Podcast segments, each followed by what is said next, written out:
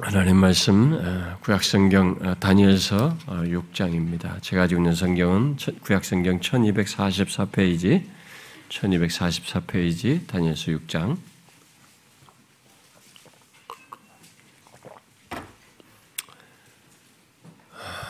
다니엘서 6장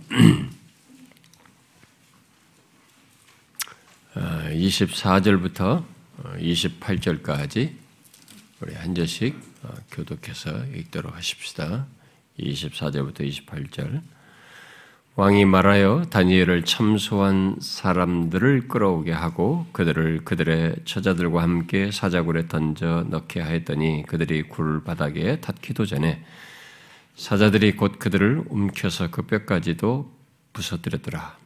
이에 다리오 왕이 온 땅에 있는 모든 백성과 나라들과 언어가 다른 모든 사람들에게 조서를 내려 이르되 원하건대 너희에게 큰 평강이 있을지어다. 내가 이제 조서를 내리노라. 내 나라의 관할 아래에 있는 사람들은 다 다니엘의 하나님 앞에서 떨며 두려워할지니 그는 살아계신 하나님이시요 영원히 변하지 않으실 이시며 그의 나라는 멸망하지 아니할 것이요 그의 권세는 무궁할 것이며 그는 구원도 하시며 건져내시기도 하시고 하늘에서든지 땅에서든지 이적과 기사를 행하시는 이로써 다니엘을 구원하여 사자의 입에서 벗어나게 하셨음이라 했더라. 아멘. 네, 여기까지만 읽습니다. 27절까지만. 음. 어, 코로나19의 전염병이 돈 지가 벌써 8개월이 어, 되었습니다. 음. 앞으로도 한 2년을 더 잡는 일반 백신을 맞았고 다 그것이 모든 사람에게 맞아서 이렇게 될 때까지를 계산하면 뭐 2022년까지도 사람들이 보고 2023년까지 보는 사람도 있고 막 그렇습니다만은 앞으로도 좀 더 시간이 진행, 진행되겠습니다만은 우리는 지난 8개월 동안 사람들이 전염병으로 죽을 수도 있다는 두려움과 불안 그리고 어, 현실적인 어려움 속에서 시간을 보내왔고 아, 아직도 우리는 언제 끝날지 모르는 그런 조건 속에서 살아갑니다. 사람들은 이 코로나가 있기 전에는 다음을 생각했습니다. 다음에는 지금에 얻었던 이득에서 더 많은 이윤을 창출해서 더 많은 아, 부를 쌓고 그 다음에 더 그 다음에는 또 더 누릴 것을 생각하면서 다음 다음을 생각했었는데 우리는 모든 것이 다 꺾인 채 아, 불안과 두려움, 현실적인 어려움들을 겪으면서 이것이 언제 끝날지도 모르는 그런 어, 시간을 어, 보내면서 어, 가고 있습니다. 그래서 지금 세계의 조건은 갈수록 뭐 일단은 숫자적으로는 더 전염병이 확산되어서 이렇게 더 증폭률이 가일층되고 있습니다. 그에 따라서 사람들은 불안과 불만도 더욱 쌓여가고 심해지는 듯합니다. 아, 이런 조건 속에서 아, 예수 믿는 사람들이 어떤가라는 것을 우리는 생각해 봐야죠. 음, 예수 믿는 우리들은 어떤가? 여러분들은 어떻습니까? 이 모든 것 속에 계시는 하나님을 본으로써 아, 우리도 얼마든지 불만과 불안이 일어날 수 있고 가질 수 있지만 그런 가운데서도 다른 삶을 사는지 우리가 물어야 하리라고 봅니다. 아, 지금 우리는 아, 우리로 하여금 그리 하도록 교훈하는 다른 삶을 살도록 말해주는 아, 이 다니엘서 6장을 살피고 있습니다. 지난 시간까지 그것을 조명하는 이 다니엘서 6장을 통해서 우리가 일곱 번에 걸쳐서 살펴왔는데요. 이제 이제 그 내용의 마지막 부분을 결론적인 부분을 오늘 살피려고 합니다.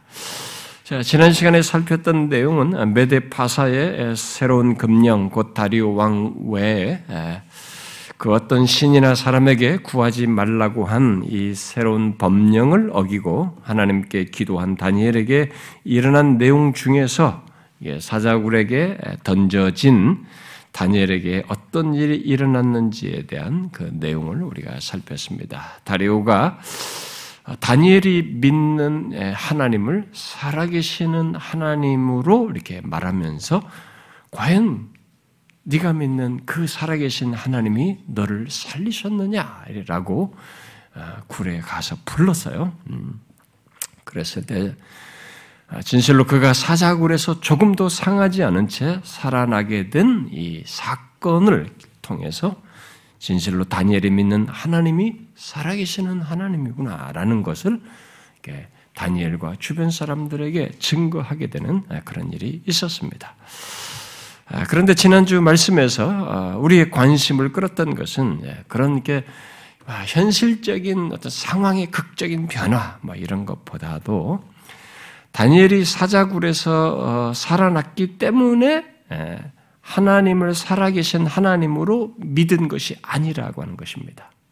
아, 우리는 대체적으로 이런 것이 있어서 예수를 믿으면 이렇게 좀 힘든 고난을 겪으면 하나님을 믿으면 좋은 결과가 있어 라는 것으로 이, 이 다니엘서 6장의 내용을 이렇게 대입하는 경향이 강한데 이 내막에서 우리가 좀 더 주목할 것은 다니엘이 사자굴에서 살아났기 때문에 하나님을 살아계신 하나님을 믿은 것은 아니라는 것입니다. 이 기록의 흐름상으로 보면 그것이 아니고 사자굴에서 던져질 때에도 이 사람은 살아계신 하나님으로 믿었다는 것이요. 그 하나님을 그렇게 알고 믿었다는 것입니다. 적용적으로 말하면 우리가 원하는 어떤 결과 또는 결론을 가졌기 때문에 하나님은 살아, 하나님을 살아계신 하나님으로 믿은 것이 아니라는 것입니다. 그러니까 오늘의 교회당에 오는 사람들 중에 많은 사람들이 그런 식으로 하나님을 믿으려고 하거든요. 내게 뭔가 도움이 될 게요. 뭔가 뭐 이렇게 내가 이렇게 예수를 믿었더니 뭐가 이렇게 돼서 잘 됐기 때문에 이 하나님은 진짜야 살아계신 하나님 이런 식으로 믿는 그것이 일면은 있어요. 그게 분명히 사실인데 그, 그것만을 성경이 말하고 있지는 않다는 것입니다. 다니엘은 이미 바벨론의 느부갓네살 왕 때에도 하나님이 살아계셔서 세상을 다스리시고 계신 것을 알고 믿었고 그것을 실제로 계속 목격하며 확인했습니다. 왜냐하면 말씀한 대로 바벨론이 패하고 그 다음 제국이 들어온 것, 하나님의 말씀한 대로 그렇게 되는 것을 다 보았으니까요. 그래서 그리고 다니엘의 새 친구와 마찬가지 똑같은 그런 신앙을 그런 면에서 가진 거죠. 자신의 인생 속에서 어, 또 사자굴에 던져져는 그런 극단적인 위험 속에서도 그 어떤 결과 아, 또는 결론이 있든지 그런 것과 상관없이 어, 자신이 섬기는 하나님이 살아계신 하나님을 그는 확고히 알고 믿었다는 것이죠. 우리 또한 우리가 믿는 하나님이 그렇다는 것을 알고 믿어야 돼. 내 나에 의해서 하나님이 살아계신 하나님이 되고 아닌 것이 되는 이런 식으로 하나님을 이해하고 섬기는 것은 안 된다는 것입니다. 그건 기독교에서 말하는 성경이 말하는 하나님이 아니라는 거죠. 우리가 성경을 도용하여서 만든 내 방식대로의 내가 만든 하나님이지 성경이 말한 그 하나님 그대로는 아니라는 것입니다.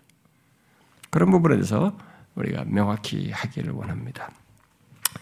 그런데 지난주에 어, 그런 내용을 말하면서 제가 한 가지 더 중요한 사실을 결론적으로 덧붙였는데요. 좀 상기시키고 싶습니다.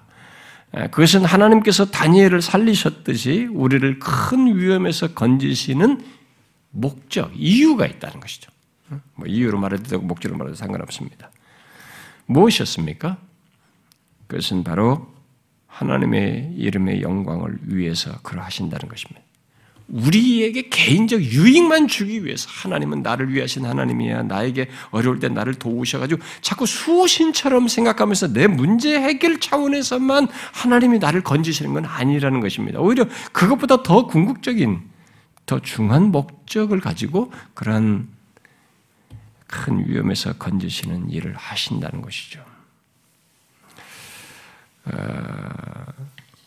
물론 하나님은 어, 그런 일을 일반적으로 기계적으로 하지 않고 다니엘이 끝까지 살아계신 하나님을 믿는 믿음을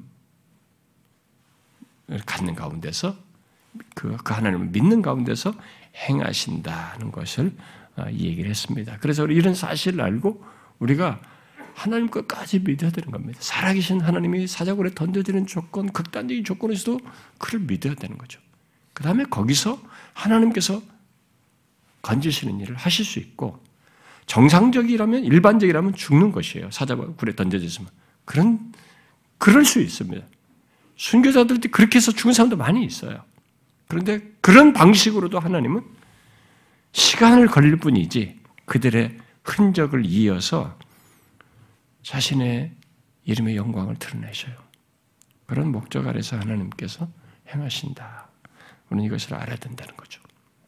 자, 그러면 이제 하나님의 법을 거스르게 하는 이 메데 파사의 새 법령을 어기고 고난의 길을 기꺼이 가고자 하여서 어, 나아갔던 다니엘의 행보에 대한 이 최종적인 결론을 기록한 오늘 본문을 이제 살펴보도록 하십시다. 아, 어떤 사람들은 우리가 지난주에 살핀 23절까지의 이 다니엘 경험을 어, 물론 이제 뒷부분 오늘 오늘 본문까지 연결해서 예수 그리스도의 고난, 죽음, 부활을 예표적으로 말한 것으로 이렇게 해석하기도 합니다.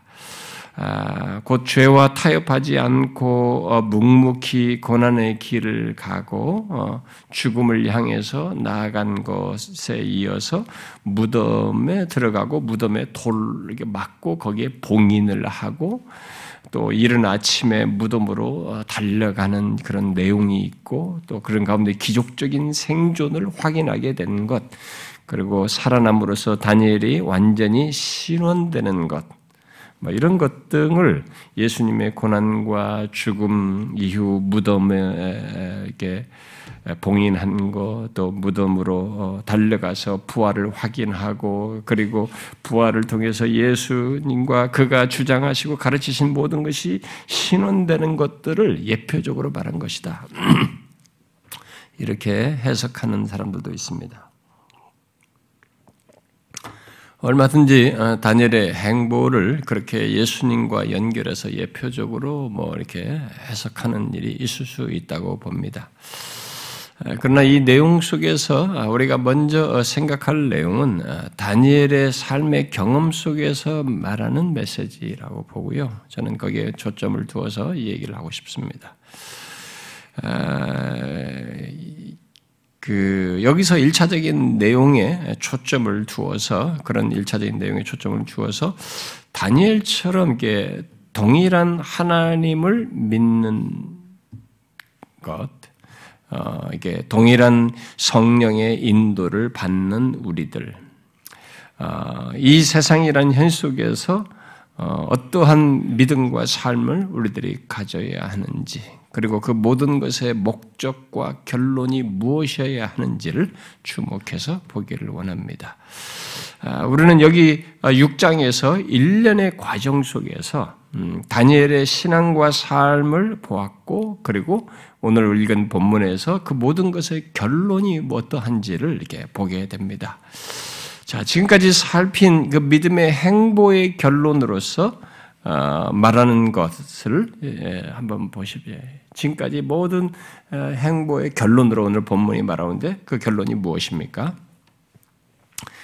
먼저 24절에 결론을 말을 하고 있습니다. 무엇입니까? 다니엘을 신원해 주시는 것입니다. 음? 그 24절에요. 어, 왕이 다니엘을 참수한 사람들을 끌어오게 하고 그들을 그들의 저자들과 함께 사자굴에 던져 넣게 하는 어, 이런 일을 했습니다. 그리고 그들이 결국은 어, 신원한 것에 따라서 이게 죽게 되는 심판을 받는 장면이 나옵니다. 자, 이 내용은 하나님의 신원하심에 대한 어떤 결과라고 할 수 있습니다. 다니엘이 이미 22장 그 상반절에서 자기가 살아난 것에 대해서 설명을 했죠. 하나님이 나의 하나님이 이미 그의 천사를 보내어 사자들의 입을 봉하였으므로 사자들이 나를 상해하지 못하였다라고 하면서 이는 나의 무죄함이 그 앞에 명백함이오며 이렇게 내가 왕에게 해를 끼치지 아니하였습니다. 이렇게 얘기했어요. 아, 그래서 하나님께서 자신의, 자신을 살리심으로써 신원해 주셨다는 것을 얘기를 했습니다. 아, 의롭게 판단해 주셨다는 거죠. 하나님은 자신이 살아계신 하나님이심을 이렇게 자기 백성들의 그 억울함을 신원해 주시는 것을 통해서 나타내시고 증거하십니다. 물론 그 같은 일을 하나님은 우리의 인생 중에도 행하실 뿐만 아니라 아, 그 무엇보다도 이게 최후 심판에서 결정적으로 이제 하십니다. 그것도 완벽하게. 흔히 우리가 신원한다라는 말을 이런 말이 성경에도 여러 번 나오는데 예, 예, 그 말은 문자적으로 공정하게 재판한다라는 말이죠. 마치 법정에서 진실 여부를 명확하게 가려서 억울하게 뒤집어 쓴 죄를 푸는 것과 같은 일을 하나님께서 하신다는 것입니다. 자, 본문에서 하나님은 사자굴에 던져진 다니엘이 그 살아나게 하시는 이 살아날 수 없는 조건에서 결론적으로 그를 살리심으로써 그에 대한 공정한 판결, 의로운 판결을 결론적으로 결국 보이셨습니다. 그 결과로 24절에 어, 있게 된 것이죠. 음, 그 불의한 자들, 다니엘을 참소한 자들, 어, 다니엘의 그 진실함과 그의 믿음을 대적한 자들, 이 사자굴에 넣어지, 넣어지는 심판을 받는 이런 것을 여기서 보게 됩니다. 여기서 그들의 처자까지 이렇게 같이 집어넣은 것은 이 페르시아 법에 따라서 한 것이고요. 음, 다른 것은 아닙니다. 그런데 여기서 일단 어, 중요한 것은 하나님께서 어, 그의 백성들을 신원하실 때 그들에게는 하나님의 백성들에게는 구원이지만 음?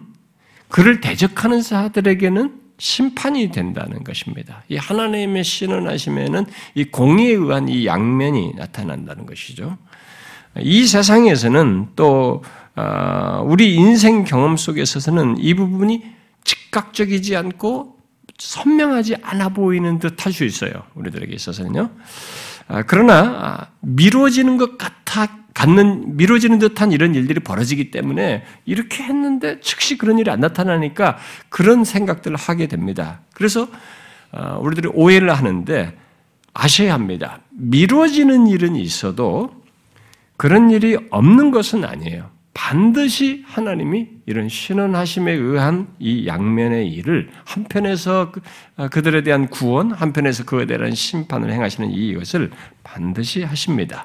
특히 최후 심판에서는 어, 이 본문의 경험을 어, 여기 다니엘에게 같은 같은 장면에 나오는 경험을 모든 존재가 보는 가운데서 하나님께서 최후 심판에는 그 경이로운 장면은 우리가 이게 물리적인 상상으로 해서는 이게 도대체 그림이 안 그려질 모든 존재들, 이 세상에 태어났던 모든 존재들을 다 두고 하나님께서 심판대라고 말하는 그 심판대에 서서 모두를 심판하는 그래서 양과 염소를 나누는 것 같은 그런 나눔 속에서 심판을 할 때 모든 존재가 보는 가운데서 이 같은 일을 반드시 합니다. 완벽하게. 그건 성경이 반복해서 증거하는 내용입니다. 다니엘은 바로 그 사실을 여기 6장 이후에 7장에서 장래에 있을 그 같은 일을 환상을 환상을 설명하면서 예언적으로 말을 합니다.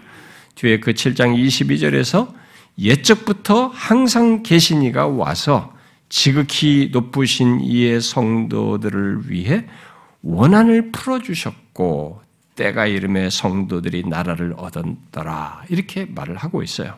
이게 지금 미래에 있을 것을 연관지어서 지금 얘기하는 것입니다. 그래서 여기 원한을 풀어주다는 것은 이전 번역은 신원하다로 이렇게 말을 했어요.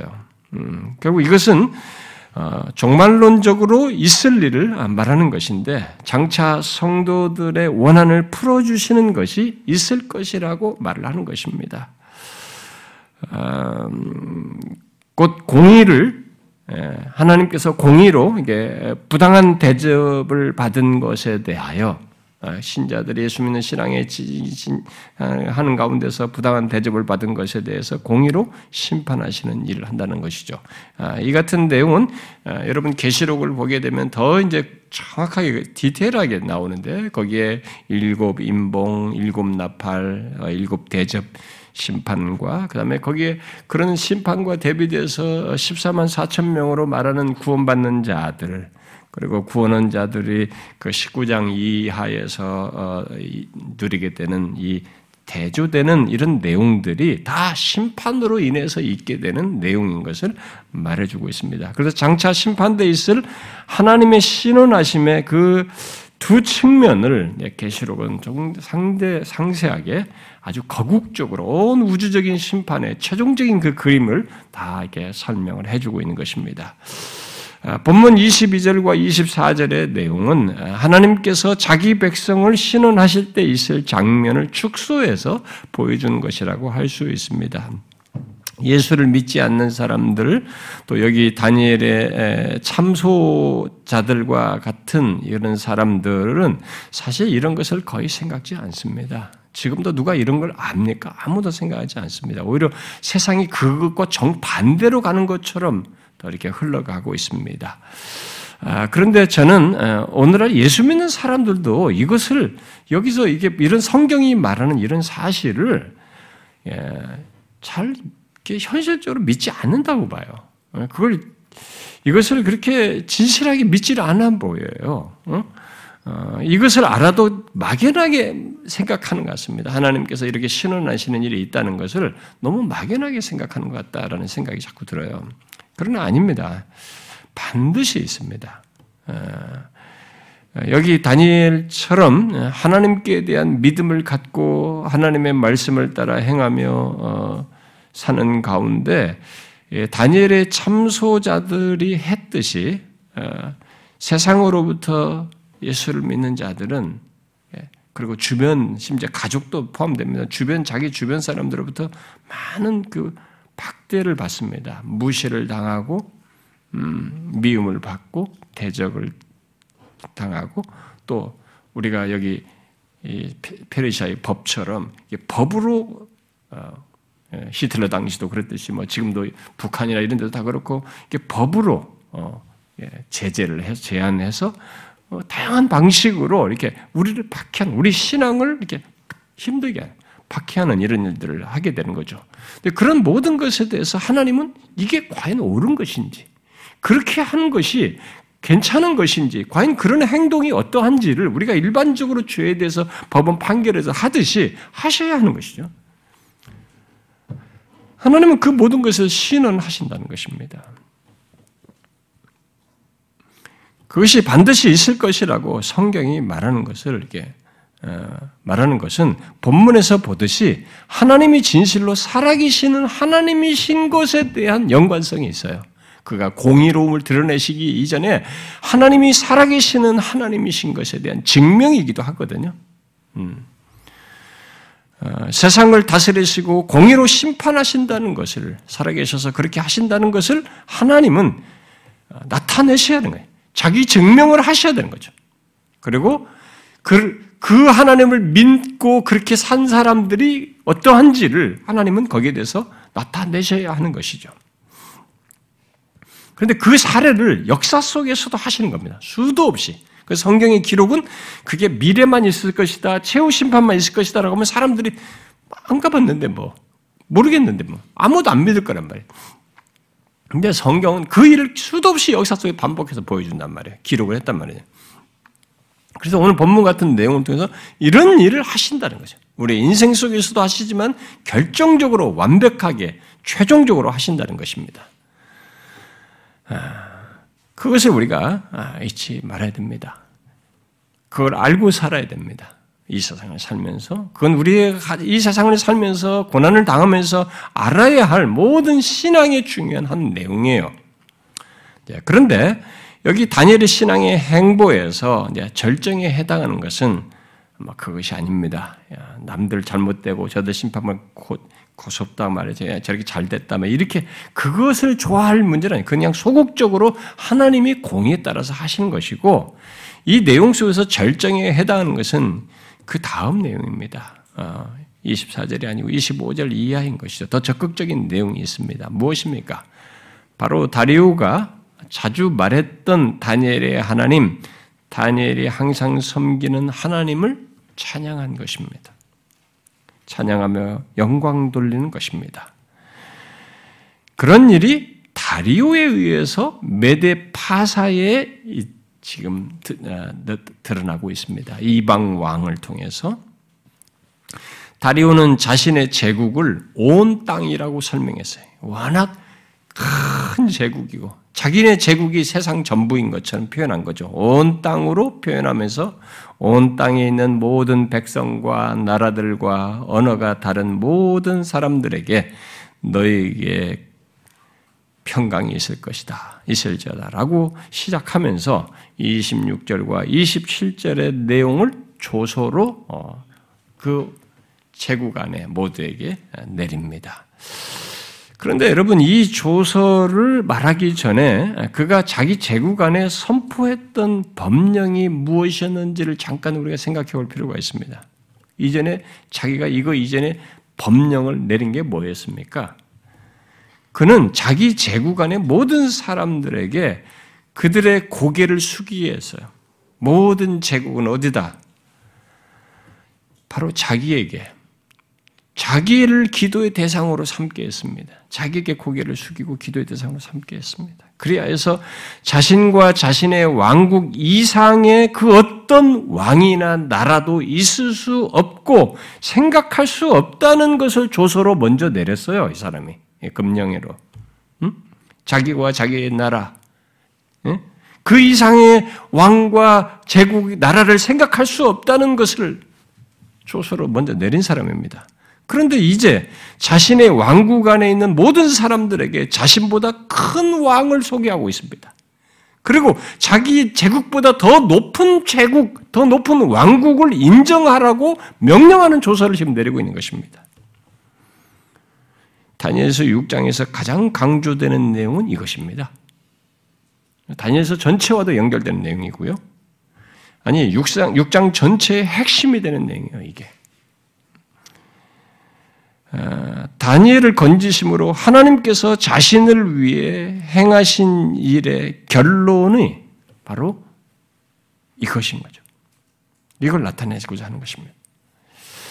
여러분, 하나님께서 그를 믿는 어, 우리들 안에서 또 우리를 통해서 행하시는 이 결론을 우리가 주목해야 됩니다.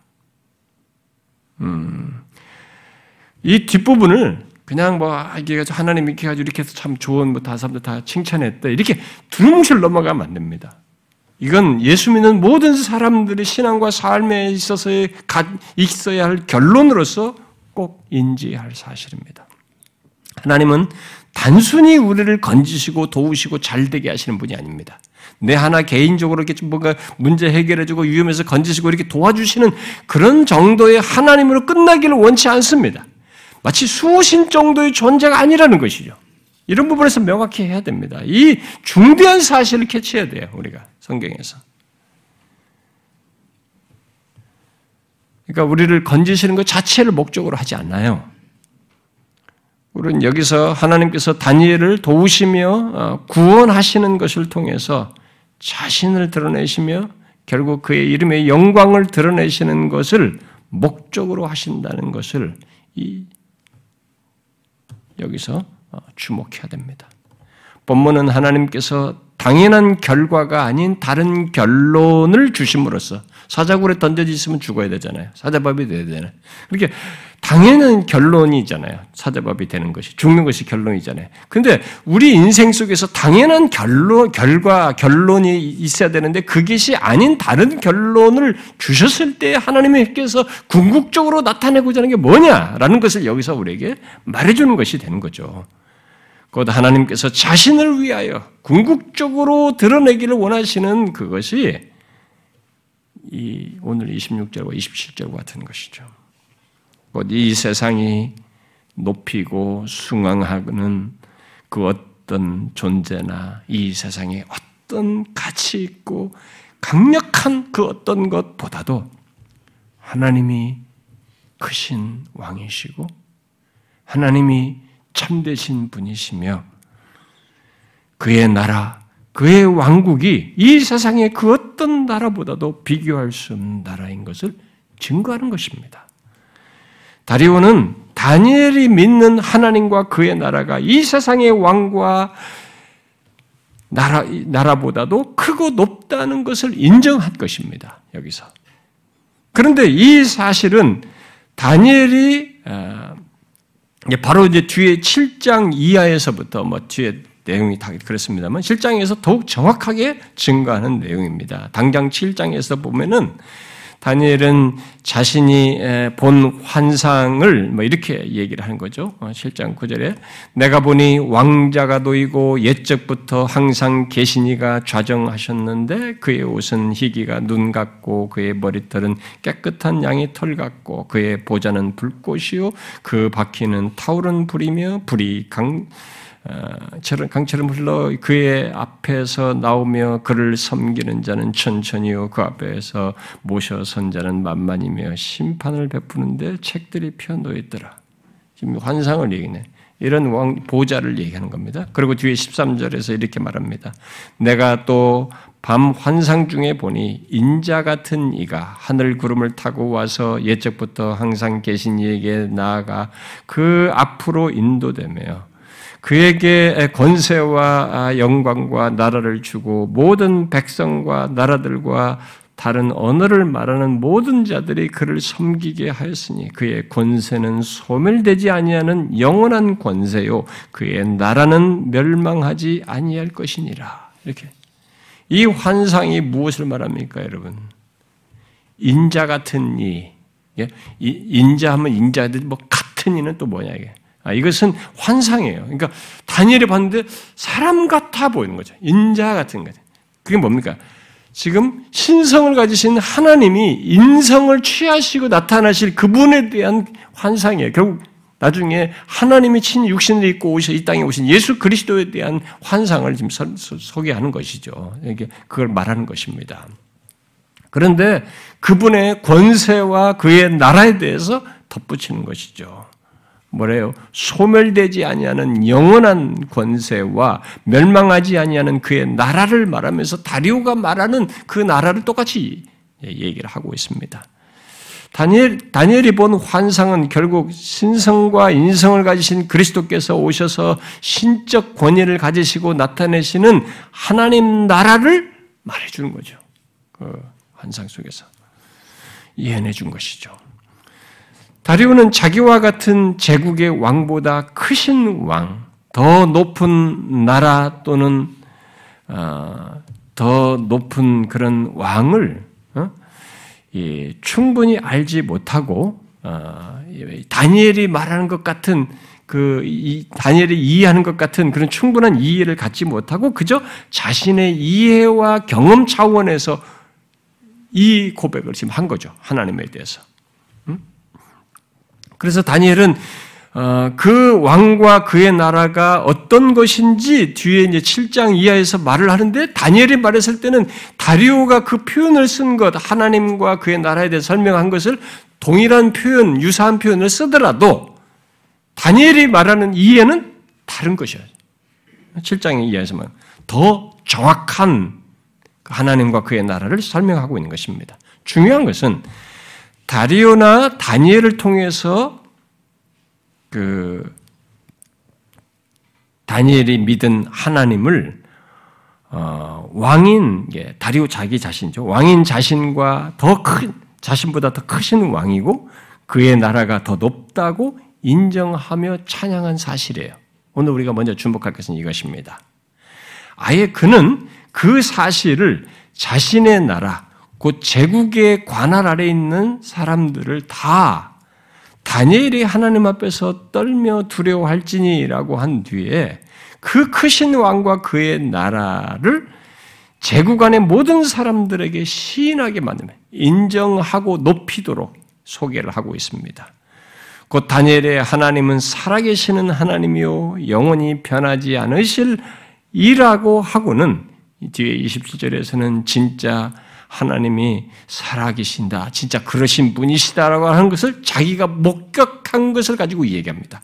왜냐하면 사자굴에 던졌는데 다니엘이 살아났단 말이에요. 그래서 뒤에 27절은 그런 얘기합니다. 다니엘을 사자굴에서 살리신 이 사실의 근거에서 하나님이 이러신 분이시다. 그는 구원도 하시고 건져내시기도 하시고 이러신 능하신 분이시다. 이런 하나님을 덧붙여서 그들에게 조소로 얘기합니다. 그는 구원을 하시며 건져내시기도 하시며 하늘에서든지 땅에서든지 이적과 기사를 행하시는 하나님이다. 덧붙여요. 그뿐이 아니죠. 자기 같은 대제국의 왕보다 이 세상에는 자기가 자기 제국밖에 없는 줄 아는 거죠. 다 대부분을 제패한 큰 제국인데, 그러니까 강 최고의 제국 의 왕보다 크신 하나님이 다스리는 나라는 또 어떤 나라인지를 얘기하는 거예요. 그의 나라는 멸망하지 아니할 것이고 그의 권세는 무궁할 것이다라고 말한 것입니다. 다니엘이 뒤에 하나님 나라에 대해서 말한 것과 똑같은 내용을 이방인이 조서로 증가하고 있습니다. 물론 우리는 이방인 다리오가 하나님과 그의 나라에 대해서 말한 것이 다니엘이 하나님과 그의 나라를 아는 것 정도는 알, 정도로 알고 말한 것은 아니라는 것을 알 수 있습니다. 왜냐하면 그가 아, 뭐, 하나님을 인격적으로 알고 믿어서 말했다고는 볼 수가 없는데 그는 단지 자신이 지금까지 알고 있었던 신들에 대해 거기는 고대 근동 지방의 신들이 많단 말이에요. 자기가 지금까지 알고 있는 신들과 비교할 수 없는 이 신으로 지금 다니엘의 하나님을 얘기하고 있는 거죠. 그러면서 그 다니엘의 하나님을 인정하는 것입니다. 이런 반응은 일찍이 바벨론의 느부갓네살 왕도 보였던 반응이죠. 여러분 기억하시죠? 어, 다니엘서 2장에서 느부갓네살이 꾼 꿈을 아무에게도 말하지 않았습니다. 박사들에게. 바벨론의 모든 이 점사들, 박사들, 뭐 탁월한 사람들 다 모이라고 해서 내가 어떤 꿈을 꾼 괴롭다. 꿈을 알려주면 막 해석을 나름대로 하면 그럴듯할 거 아닙니까? 그러니까 너희들이 진짜라면 내가 무슨 꿈을 꾼 것부터 이 꿈이 뭔지 해석을 하라니까 누가 그걸 맡으겠습니까? 꿈을 말해야 해석하지요라는 논지를 다 가지고 있는데. 그래서 여러분 지금도 점쟁이들은 우리가 말한 것을 근거 가지고 그 빌미를 가지고 이렇게 쫙 맞추는 것입니다. 그러니까 니네들이 진짜 박사라면 이 점수를 가지고 이런 거라면 내가 무엇을 꿈꾼 것부터 그걸 해석해라 하는데 아무도 못하죠. 그런데 누군가 이제 다니엘이라는 사람을 얘기했단 말이에요. 다니엘이 하나님으로부터 그걸 다 예, 성령의 인도하심 속에서 당신이 꾼 꿈은 이것이고 신상을 얘기하면서 그 꿈은 내용은 이러이렇습니다. 어떻게 합니까? 이 제국의 왕이 다니엘을 다니엘 앞에 절합니다. 이 젊은 나이 왕한테 절하고 예물과 향품을 그에게 주게 하고는 이렇게 덧붙이죠. 너희 하나님은 참으로 모든 신들의 신이시요 모든 왕의 주제이시더라. 내가 능히 이 은밀한 것을 나타내었으니 내 하나님은 또 은밀한 것을 나타내시는 이시로다. 이렇게 말했어요. 또 다니엘의 세 친구가 아, 풀무불에 던져지는 경험이 있었잖아요. 다니엘 3장에서 그들이 살아나는 것을 보고 느부갓네살 왕은 또 이 사드락 메삭 아벤누고의 하나님을 찬송한다고 하면서 이렇게 조서를 또 바벨론 제국에 보내 내립니다. 내가 이제 조서를 내리노니 각 백성과 각 나라와 각 언어를 말하는 자가 모두 사드락과 메삭과 아벤노고의 하나님께 경솔히 말하거든 그 몸을 쪼개고 그 집을 기름터로 삼을지니 이는 이같이 사람을 구원할 다른 신이 없음이라 이렇게 말했어요. 또 그는 어, 사장 전반부에서 또 다른 그 조서를 내리는데 거기서 하나님에 대한 묘사를 하죠. 하나님을 지극히 높으신 하나님이라고 하면서 그가 행하시는 이적을 높이며 그의 나라는 영원한 나라이고 그의 통치는 대대 이르로다라고 이렇게 하나님 나라에 대해서 또 높입니다. 또 자신에 대해서 하나님께서 말해 이 사람이 교만해지니까 다니엘을 통해서 당신이 어, 여기서 왕자에서 물러나서 짐승처럼 보낼 것이다라는 이런 얘기를 하는데 진짜 그런 일이 1년 뒤에 벌어지죠. 아니, 그런 일 뒤에서 벌어지죠. 그래가지고 짐승처럼 이 제국의 왕이 경험하는 일이 있게 됩니다. 그래서 자기가 그런 경험을 하고 그렇게 정신도 다 잃어버릴 정도로 이게 진짜 짐승 수준의 경험을 하는 거죠. 그러고 나서 1년 뒤에 이 사람이 다시 왕에 복귀가 됩니다. 그때 하나님의 총명도 살아나게 하고 이렇게 해서 복귀 됩니다. 그 다니엘을 통해서 말한 대로 자기가 인생 경험을 하고 다시 복귀를 하게 됐을 때 그가 또 얘기를 합니다. 그러므로 지금 나 느부갓네살은 하늘의 왕을 찬양하며 칭송하고 경배하노니 그의 일이 다 진실하고 그의 행하심이 의로우심으로 교만하게 행하는 자를 그가 능히 낮추심이라. 이렇게 얘기했어요. 느부갓네살 왕도 하나님을 모든 신들의 신이시라고 모든 왕들의 주제시라고 하면서 그가 아, 참 모든 가장 높은 신이시다. 어? 가장 높은 왕이시다. 이렇게 시인을 했습니다. 또 다니엘의 새 친구의 구원을 보면서도 그분처럼 사람을 구원할 다른 신이 없다. 최고의 신이다. 또 그를 지극히 높으신 하나님이다. 영생하시는 분이시다. 또 그는 자기를 낮추시는 것을 통해서 하늘과 땅의 주권자이시다라고 결국 하늘의 왕이시다. 이렇게 인정을 했습니다. 그런데 그 또한 하나님 나라 또 그의 왕국은 영원하고 그의 권세도 영원한 권세이다. 그의 통치는 대대 이를 것이다. 이렇게 이방 왕이 그 하나님을 다니엘이 믿는 이 하나님을 이렇게 높였어요. 그러나 그렇게 하나님과 그의 나라를 인정하고 높인 느부갓네살이 어떻겠는가를 주목해 보면 어떠했습니까? 그는 그리 했음에도 오직 이 하나님만을 믿고 경배하라고 하질 않았습니다. 또 자신도 그런 태도를 취하지는 않았습니다. 그저 각자의 신들을 믿는 가운데 자신이 다니엘과 그의 새 친구를 통해서 생생히 알고 보고 확인한 이들의 하나님을 모든 신들 중에 최고다. 이 땅의 모든 나라보다 높은 왕국을 이, 이분이 다스리신다. 그리고 이 왕국은 영원히 지속될 왕국이다. 라고 높인 것입니다. 그것은 다리우도 똑같은 맥락에서 지금 하고 있는 것입니다. 오늘 본문에서는. 같은 얘기예요. 그가 다니엘을 통해서 그가 섬, 다니엘을 섬기는 하나님이 다니엘을 사자굴에서 살리신 것을 통해서 살아계시는 하나님이구나. 어? 영원히 변하지 않으실 하나님이시구나. 어? 그렇게 다니엘을 구원하셨듯이 구원하시고 건져내시는 놀라운 기적을 행하시는 하늘과 땅에 행하시는 분이시라고 하는 것을 이렇게 자기가 인정을 하는 일을 하고 증언했습니다. 그러나 그 하나님을 유일하신 신으로, 유일하신 하나님으로 믿지를 않았어요. 그러면서 온 백성들에게 그를 유일하신 이분만을 우리가 이런 분이시요, 이런 분은 없다. 그러니까 이분만을 믿어야 된다. 이렇게 말하지는 않았습니다. 자신도 그런 태도는 취하지는 않았어요. 그가 아는 바는 다니엘의 하나님은 모든 신 중에 최고의 하나님이라는 거죠. 그리고 그의 나라 그의 왕국은 느부갓네살도 말했듯이 멸망하지 않을 왕국 곧 영원히 계속될 왕국이고 그 왕국을 다스리는 그의 권세 동안 무궁하다 이렇게 말을 한 것입니다. 그것은 다니엘처럼 정확히 하나님을 알지 못하는 이방인의 조건에서 할 수 있는 최상의 이해와 표현이에요. 반응입니다. 여기서 우리가 주목할 것은 다니엘의 신앙과 삶을 통해서 있게 된 결론이에요. 이 내용 속에서 무엇입니까?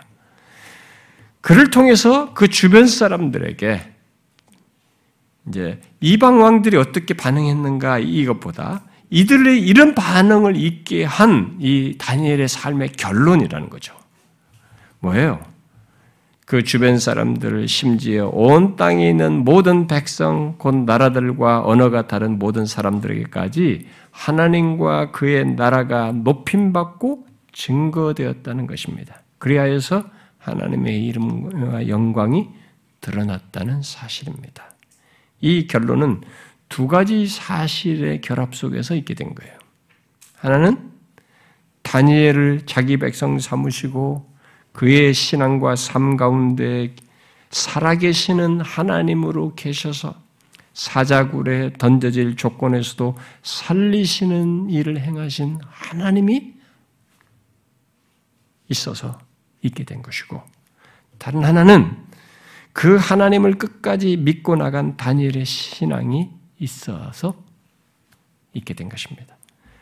하나님의 이런 주도적인 주권적인 것과 그를 믿는 신자의 신실한 반응, 이것이 결합하여서 이런 결론이 있게 된 거예요. 사자굴에 던져질 조건에서도 하나님은 궁극적으로 자신과 자신의 나라를 명확히 밝히심으로써 아니 모두가 생생히 보고 인정하게 되는 그런 결론을 통해서 모든 존재가 하나님과 그의 나를 인정하게 하는 일을 행하실 것입니다. 미래는 최종적으로는 그냥 아 부인할 수가 없네. 모두가 그 본 사실을 가지고 그렇게 모두가 인정하는 일을 하게 하실 거예요. 그러나 하나님은 그 일을 그런 최종적인 결론, 인정하지 않을 수 없는 결론을 목격함으로써 모든 사람이 인정하며 높이는 것에 앞서서 죄가 있는 이 세상, 하나님을 거역하는 이 세상, 바로 그런 세상에서 그를 믿는 자들을 통해서 이런 증거를 하기를 원하셔요. 바로 본문 같은 결론이죠. 하나님의 이름의 영광을 우리를 통해서 드러내기를 원하신다는 것입니다. 다니엘을 통해 사람들이 그의 하나님과 그의 나를 높이며 찬양했듯이 하나님을 믿는 우리를 통해서 하나님과 우리 주 예수 그리스도 그의 나라를 그의 교회를 인정하며 증거하기를 원하신다는 거죠. 사실 지난 선교 역사는 이런 것이 진행되는 것 속에서 있게 된 것입니다. 어떻게요? 앞에서 말한 대로 그 두 가지 사실이 함께 있어서 이렇게 진행되어 온 거예요. 사람들이 우리가 믿는 하나님을 인정하고 그의 교회를 다르게 보면서 인정하는 일이 있어서 교회 선교의 역사가 진행돼서 여기까지 오게 된 것입니다.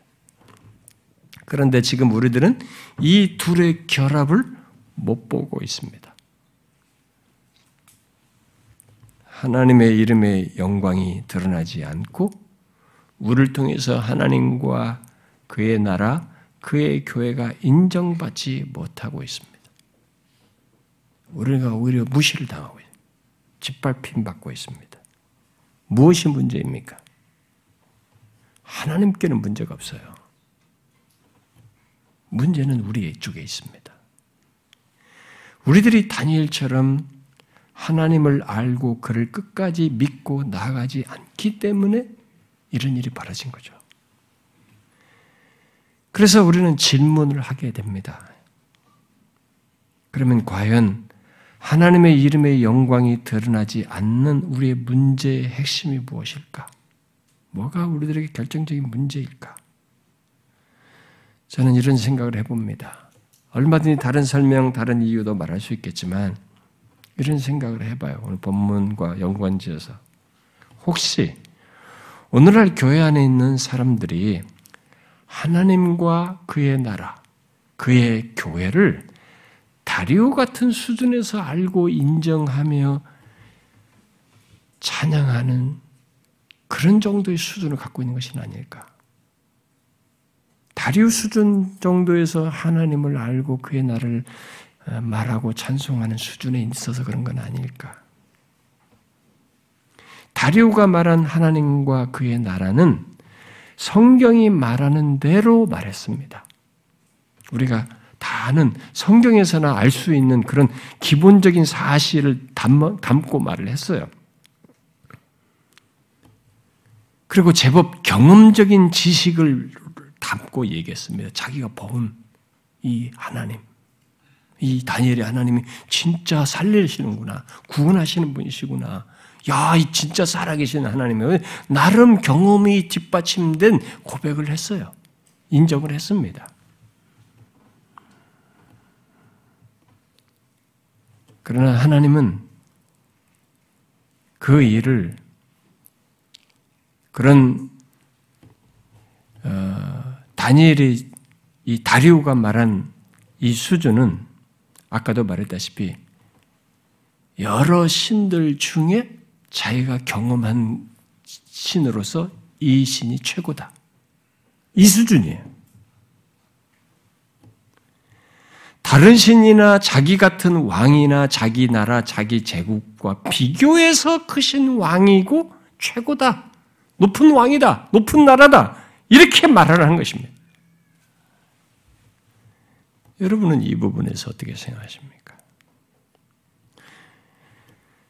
알다시피 다리우가 여기 26절과 27절에 말한 하나님과 그의 나라에 대한 내용은 다니엘도 그대로 알고 믿는 정도의 표현이에요.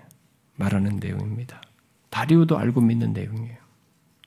그러나 다리우는 하나님과 그의 나라에 대한 모든 진술을 비교 속에서 최상이다라고 하지 않았습니다. 아니, 다리우는 비, 비교 속에서 최상이다고 말하는 것이었어요. 그래서 상대적인 거죠. 이 사람이 이렇게 높인 하나님 그의 나라는 상대적인 것입니다.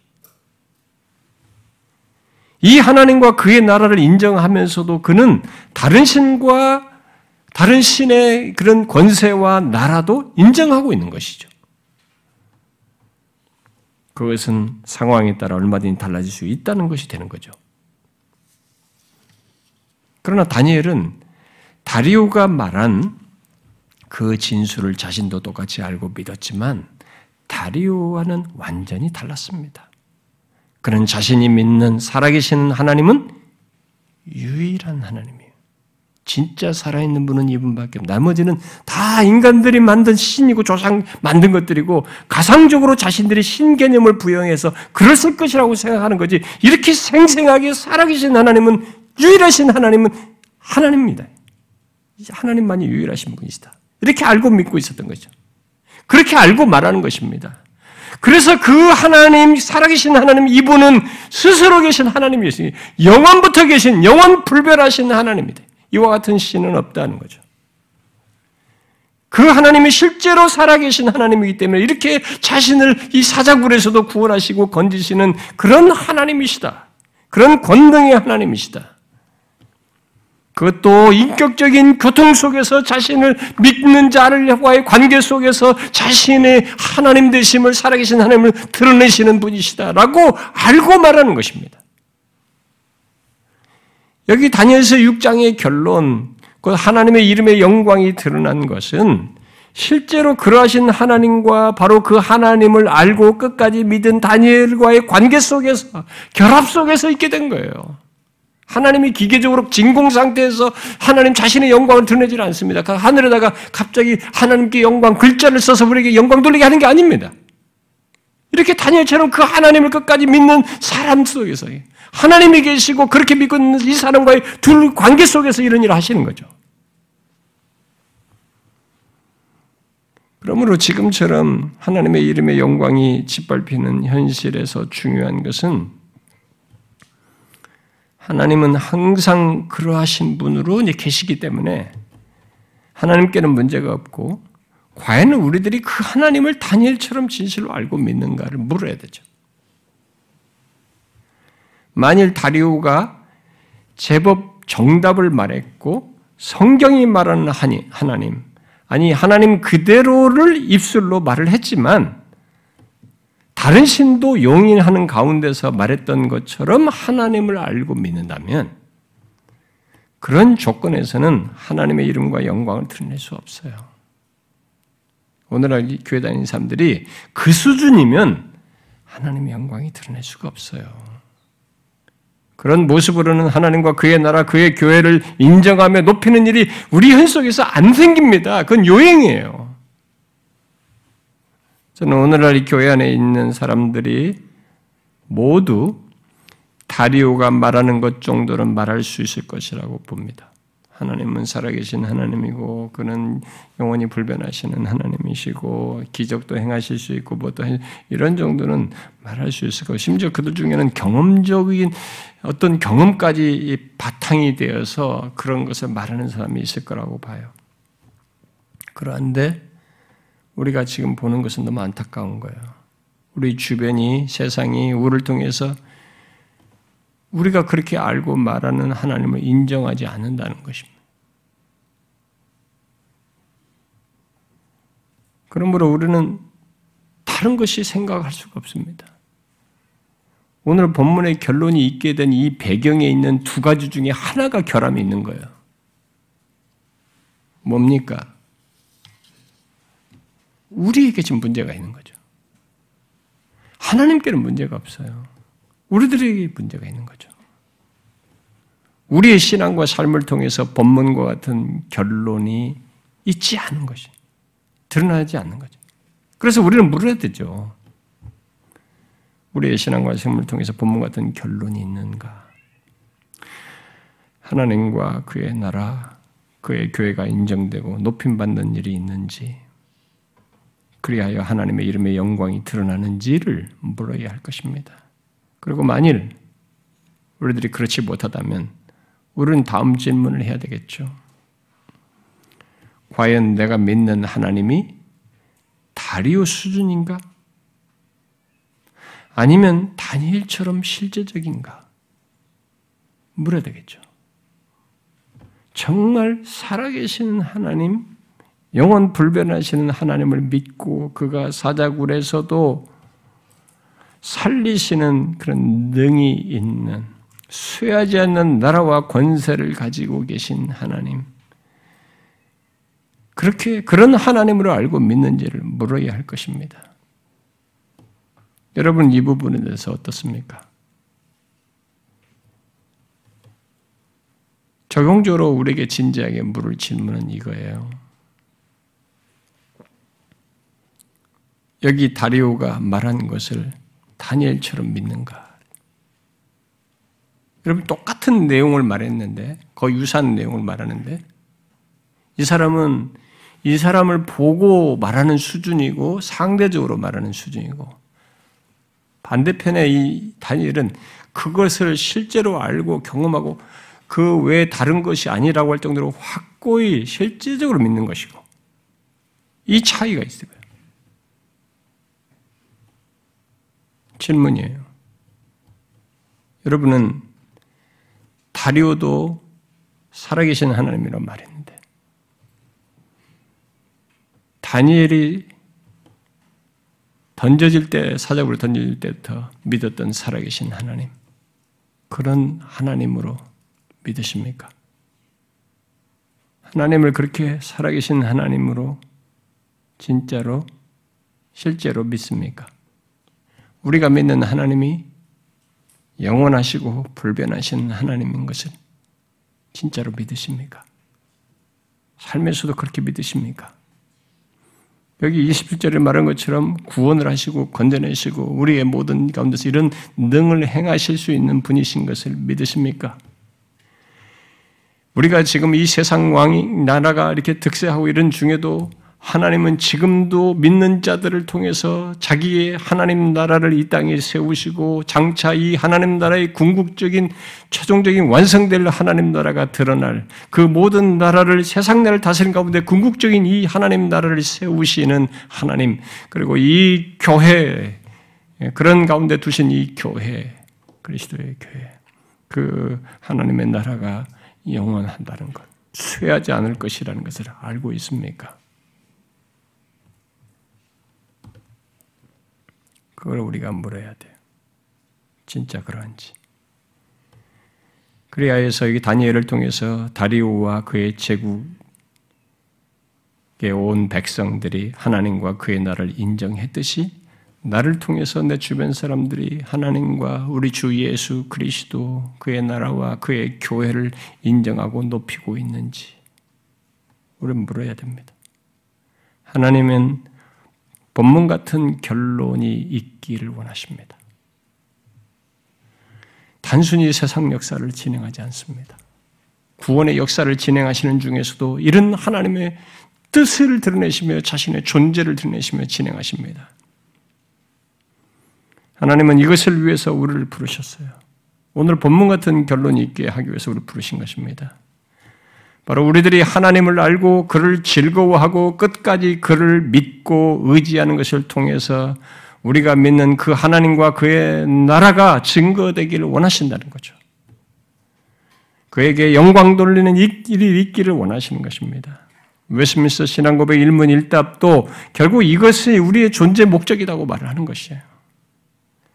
여러분 하나님께서 이 세상에서 우리를 먼저 부르신 이유를 기억하십시다.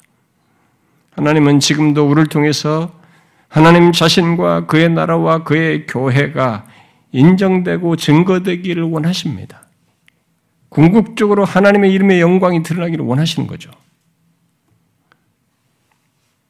그러니 여러분, 다니엘처럼 살아계시는 하나님을 유일하신 하나님으로 알고 끝까지 믿읍시다.